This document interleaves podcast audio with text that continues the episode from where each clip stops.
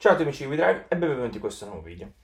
Oggi vi parlo un po' delle tre maggiori, diciamo, differenze o comunque eh, tre maggiori tipologie ecco, di motori ibridi, perché infatti troviamo il motore plug-in hybrid, full hybrid e mild hybrid, che sono in ordine appunto dal più grande al più piccolo. Prima però vi ricordo di iscrivervi al canale, di attivare la campanella per notifiche e seguirci anche sui nostri canali social Facebook e Instagram. Mi andrebbe magari più in là un giorno di raccontarvi anche uh, come funzionano i vari tipi di motori elettrici, perché ce ne sono praticamente due.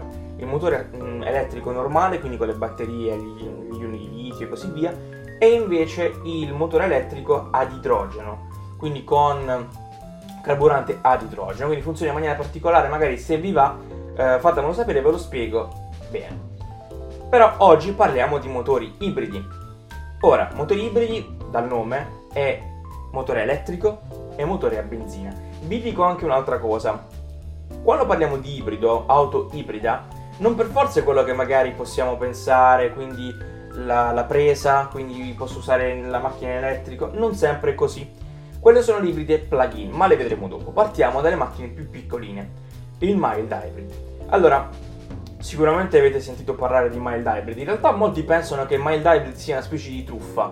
Eh, leggevo in alcuni commenti quando parliamo di, di per esempio della, della, Fiat Panda o parliamo della, mm, della, 500 anche, molti dicono eh vabbè la Fiat non è in grado di fare auto eh, ibride. No, quella è un'auto ibrida, è una mild hybrid. Mettere un'auto ibrida plug-in, mettere un motore ibrido plug-in all'interno di un'auto così piccola è quasi insensato, perché a questo punto fai un'auto elettrica, perché comunque l'auto piccola serve appunto in città principalmente, quindi magari uno è più attento ai consumi, però se vuole farsi un viaggio un po' più lungo, insomma lo può fare tranquillamente perché il motore è appunto a benzina, quindi il solito 6, 700, 800 km di autonomia ce li ha comunque.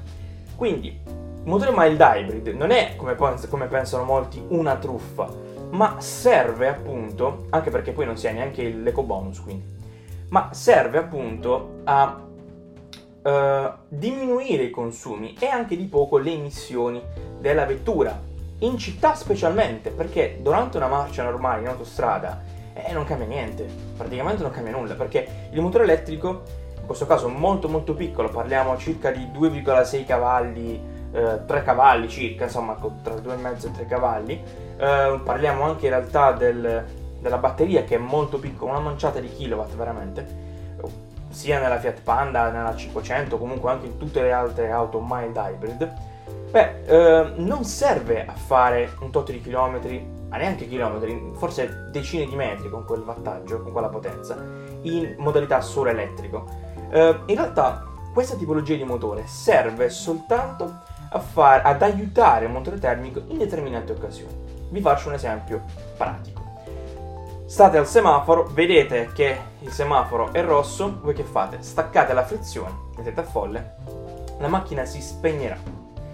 Spegnendosi, il motore elettrico genera elettricità che viene immagazzinata all'interno delle batterie. Nel momento in cui vi fermate al semaforo, quella batteria che già parzialmente avete, ma che avete generato tramite questa frenata permetterà al motore termico di riaccendersi, quindi un consumo in meno di batteria.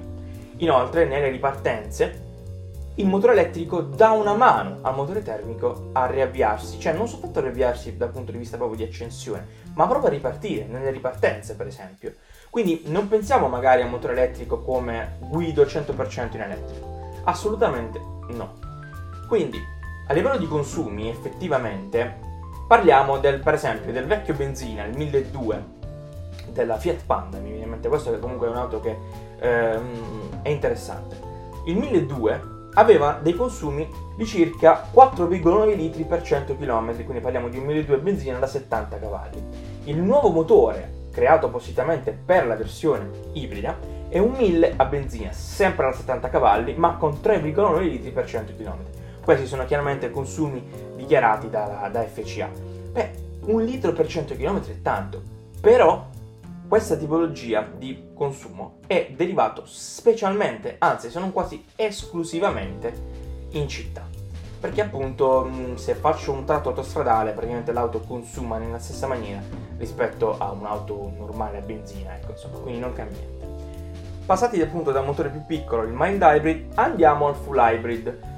Full hybrid, da quello che si può pensare, full, cioè pieno, mm, pieno di caratteristiche, non è così in realtà, ma è semplicemente un motore leggermente più grande rispetto alla versione precedente, quindi al mild hybrid. Uh, molte volte, molte, molti dei casi, ecco, il motore mild hybrid è usato per le macchine molto, pic- molto piccole, diciamo, mentre il motore full hybrid è utilizzato per le macchine leggermente più grandi. Questo perché? Perché chiaramente l'auto è più pesante, ma questo tipo di motore mi permette di fare mm, 3 km, 5 km massimo solo in elettrico.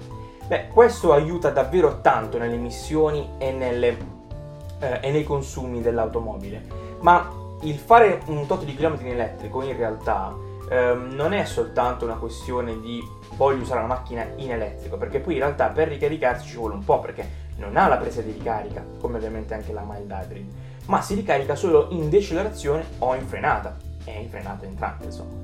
Quindi, per esempio, mi può servire, non lo so, sto in città, nelle fasi in cui c'è tanto traffico, il motore elettrico aiuta molto, mi, mi permette di non consumare praticamente niente di benzina perché utilizzo sempre il motore elettrico, quindi posso farmi anche, che ne so, un tot 2-3 km di coda, per esempio, utilizzando sempre solo il motore elettrico, mai il motore termico. Quindi è un grande risparmio. Anche perché poi in alcune situazioni di coda, ci è capitato con alcune auto in prova, eh, lo start and stop entra sempre. Quindi facciamo un metro, spegni la macchina, riaccendila, facciamo un altro metro, spegni, riaccendila. Quindi un grande consumo di carburante. In questa maniera invece no. Eh, ma come funziona questo motore per l'esattezza? Allora, è comunque un motore più grande, è una batteria più grande. E come fa a funzionare solo in elettrico? Quindi, beh, perché comunque alla fine è uguale a quello di prima, uguale al mild hybrid. Beh, in realtà questo motore elettrico può avere due posizioni. O viene posto tra il motore termico e il cambio, quindi puoi scegliere se puoi andare sul motore termico o motore elettrico, oppure viene utilizzato un cambio, un tipo di cambio che magari conoscete come CVT, ma in realtà non è un CVT, è un, moto- è un cambio diciamo normale, però ha le sembianze di un motore tipo un cambio da scooter, lo scooter che praticamente non ha cambio, non si sente il cambio marcia ed è tipo continuo. Ed è in realtà un cambio molto molto adeguato per questa tipologia di vetture perché sta sempre al limite, cioè sta sempre mh, la marcia è sempre al punto giusto al momento giusto, quindi ti permette di risparmiare davvero tanto e questo anche ti permette di cambiare da motore elettrico a motore termico praticamente quando si vuole. Ma passiamo alle fantomatiche plug-in hybrid. Beh, le plug-in hybrid sono molto molto vendute, io ormai praticamente le vedo ogni giorno, ma soprattutto in listino praticamente ce l'hanno tutti. Uh, mi sa che FCA sta partendo con la Jeep, non so se è già partita, non mi ricordo, abbiamo visto il salone di Ginevra, mi viene in mente um, Audi, BMW, Mercedes, um, che altro? Volvo per esempio, ma praticamente tutti, davvero praticamente tutti hanno in listino almeno una ibrida plug-in, Subaru anche, e Mitsubishi se mi sbaglio, sì, veramente ce ne sono tanti, tante tipologie di, di vetture. Ma questo è proprio diverso, questa macchina è proprio diversa, un, ha un'altra tipologia di, ehm, di, un'altra filosofia, ecco, perché qua ha un motore elettrico da, essere, possono essere anche 20-30 kW e una potenza anche di 100-120 cavalli alle volte, è bello potente. Mentre c'è il motore termico da un altro lato, quindi addirittura un'auto può, arrivare anche a 400 cavalli, ma in realtà diciamo effettivi eh, sono, non so, 200, 250 per dirvi. Ehm, allora, queste auto funzionano appunto con la presa. Infatti, quest'auto mi permette di fare di solito, non ci è mai capitato al di sotto di questa cifra, sempre tra i 50, 55, anche 60 km di autonomia. Um, per esempio, con quest'auto possiamo avere il super. Eh, scusatemi, possiamo avere ehm, l'eco bonus. Stavo pensando al Super Bowl perché stavo pensando alla Porsche, perché anche la Porsche, Porsche, come direbbe Carlo, bravo, ehm, ha la sua ibrida plug-in che praticamente è la, la Porsche Panamera. Tra l'altro bellissima auto che l'abbiamo anche provata, magari vi linko qui il video.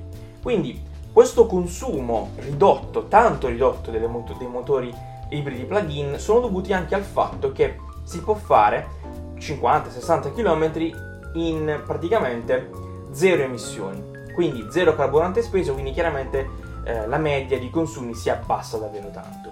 E magari a uno che chiede ma cosa devo comprare, dipende chiaramente da quello che vuoi. Per esempio, eh, sicuramente in città, forse è premesso che se uso la macchina solo in città è meglio la macchina elettrica. Però perché mi permette di andare ovunque. Però, per esempio, la mild hybrid forse è la soluzione, non dico ideale, perché in realtà forse la full hybrid su determinate macchine un po' più piccoline è certamente la soluzione migliore perché vi permette di fare quel chilometro in più diciamo elettrico, totalmente elettrico, mentre la mild hybrid comunque vi permette un gran risparmio. Mentre la soluzione migliore, se magari avete una famiglia, avete dei figli, lavorate con la macchina spesso, è sicuramente la plug-in hybrid. Perché la plug-in hybrid ti permette di fare quel tot chilometri in elettrico, per esempio immagino, non lo so, io utilizzo una macchina molto in città, però anche faccio dei viaggi, o anche un tassista, per esempio ci è capitato alcune domande da un tassista, credo romano, che ci chiedeva, ma secondo voi è utile la macchina? Beh in realtà sì, perché se voi la utilizzate in, in elettrico, vi, permet- vi, permette magari di fare quei 50 km che in città magari, soprattutto se è una città non troppo grande, sono parecchi. Per esempio immagino Bari, ehm, da qui casa mia, più o meno fino all'aeroporto sono circa una decina di chilometri, 10-15 km. Quindi facendo più o meno un calcolo riesco a farlo 3-4 volte all'incirca. Quindi che cosa è? È bello importante perché comunque una corsa del taxi da qui lì siamo sui 30 euro, quindi è davvero un buon risparmio per questa tipologia di persone. Poi se io voglio fare una corsa un po' più lunga o comunque anche io voglio fare un viaggio un po' più lungo, posso tranquillamente perché chiaramente l'auto è a benzina. Quindi da, direi che magari per il futuro odierno, diciamo per il presente, l'auto migliore se si vuole approcciare all'elettrico è sicuramente l'ibrida plug-in, che tra l'altro c'è l'eco bonus di circa 2500 euro, ehm, se poi tra l'altro abbiamo eh, un'auto da, da, immatricolare, scusate, un'auto da, eh, da rottamare, ma ma un po' le idee confuse, sicuramente questo riquadro qui vi chiarirà benissimo le idee. Tra l'altro ehm, tra i 20 e i 70 eh, grammi di CO2 al chilometro c'è questa riduzione qui, mentre c'è una riduzione totale, questo me lo ricordo bene, dai 0 ai 20 per 4.000 euro se non abbiamo nessuna auto da rottamare, 6.000 euro se c'è un'auto da rottamare. Questo lo ricordo bene perché andavo a cercare un'auto elettrica, quindi me lo ricordo benissimo. E, ehm, nulla, quindi in realtà l'auto, l'ibrida plug-in è quella un po' più semplice da spiegare, quindi ecco perché non mi sono soffermato molto. Uh, se vi va magari di, di, di, sapere qualche altra cosa in più, qualche nozione in più riguardo al mondo dell'elettrico, quindi come ho detto prima anche un'auto elettrica normale o un'auto elettrica ad idrogeno, fatelo sapere qui nei commenti se vi va un altro video e nulla, vi invito a iscrivervi al canale, di attivare la campanella per notifiche e di seguirci sui nostri canali social Facebook e Instagram.